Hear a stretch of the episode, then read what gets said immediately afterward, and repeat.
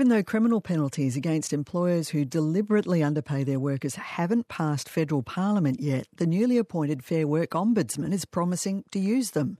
Anna Booth took on the Ombudsman's job last month and says the risk of tough criminal penalties, including potential jail time, would be a major deterrent to dodgy bosses if the proposed criminal wage theft laws pass Parliament.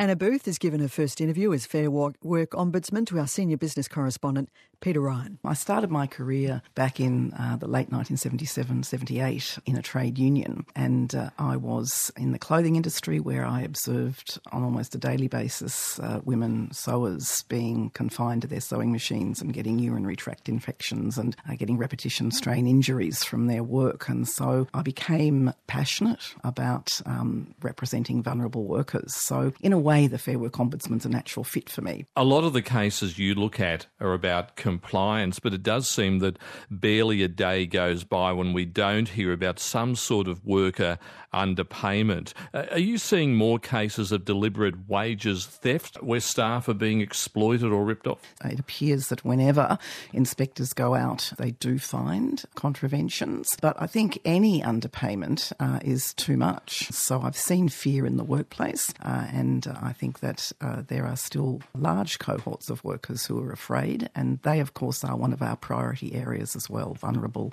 workers. You have workers who are afraid, but what about those employers who just think they can get away with it? Well, I think the two go hand in hand together. So, where an employer chooses to preference their profit over paying their their workers correctly, um, and the worker themselves fears losing their job, that's a diabolical combination, and definitely uh, is something that we are focused on. You have big financial penalties, remediation or back pay to workers, and civil action in the courts. But what about criminal charges that could see individuals? Individuals who rip workers off go to prison. Aside from the states, at present, um, criminal liability is not a feature of the Fair Work laws. Uh, of course, that is something that's before the Parliament uh, and that we will have to enforce if and when that becomes law. But when or if those criminal wage theft laws are passed, could we see company bosses personally fined or ultimately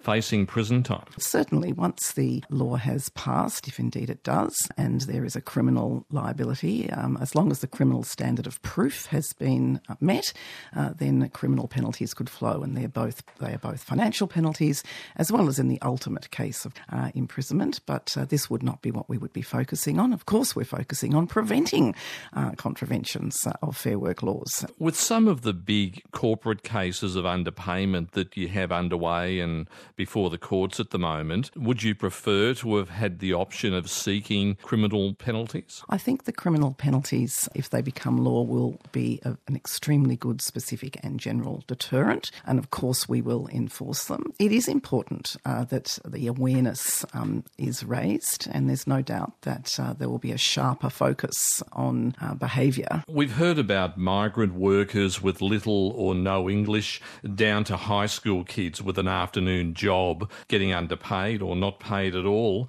Is this sort of thing now almost baked into culture? It is the case that there are certain cohorts of workers who are more vulnerable than others, and young people and migrant workers, particularly visa holders, are those people. And that's because they're often either unaware of their rights or they are afraid to speak up. We often hear it's not deliberate underpayment, but systems and multiple awards that get businesses or government agencies confused. Is that what you're hearing? Look, we do hear as a defence uh, that we have a complex industrial relations system. I don't think that you can say, for example, making a choice not to keep records uh, of people's working hours and their accurate pay is because of complexity. That's simply a failure of governance and a failure of process. The Disability Royal Commission handed down its final report this time last week.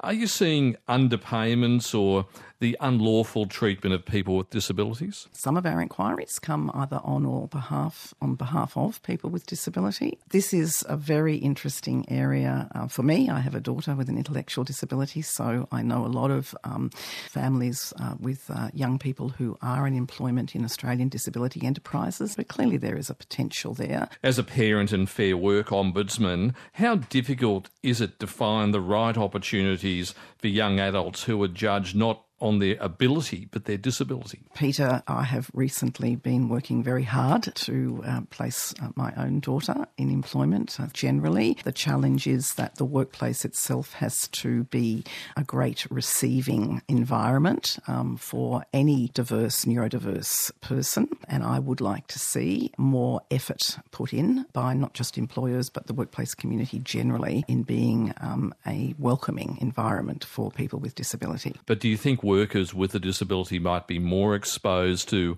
being underpaid because of their enthusiasm to get an opportunity and to take any role that comes up? They might be because, like um, a worker um, who has a language barrier or who is young and, and unaware of their rights, uh, they might be uh, willing to not speak up uh, in order to retain the job. Just on the Commonwealth Bank, and this is a matter that's before the courts, but the Fair Work Ombudsman has asked for the maximum penalty to be imposed on the CBA over around $16 million in worker underpayments. What sort of message would that send to big employers? So it is important that proper penalties be paid um, in these circumstances so that we shine a light um, on the behaviour and, uh, and get people to sit up and take notice, and that's what that's all about. My employer, the ABC, has been on an enforceable undertaking and has paid a significant contrition payment over the underpayment of staff. Are you satisfied that the ABC's met the terms of the enforceable undertaking? Certainly, I have not been advised that they have not, and so I can only assume that they have.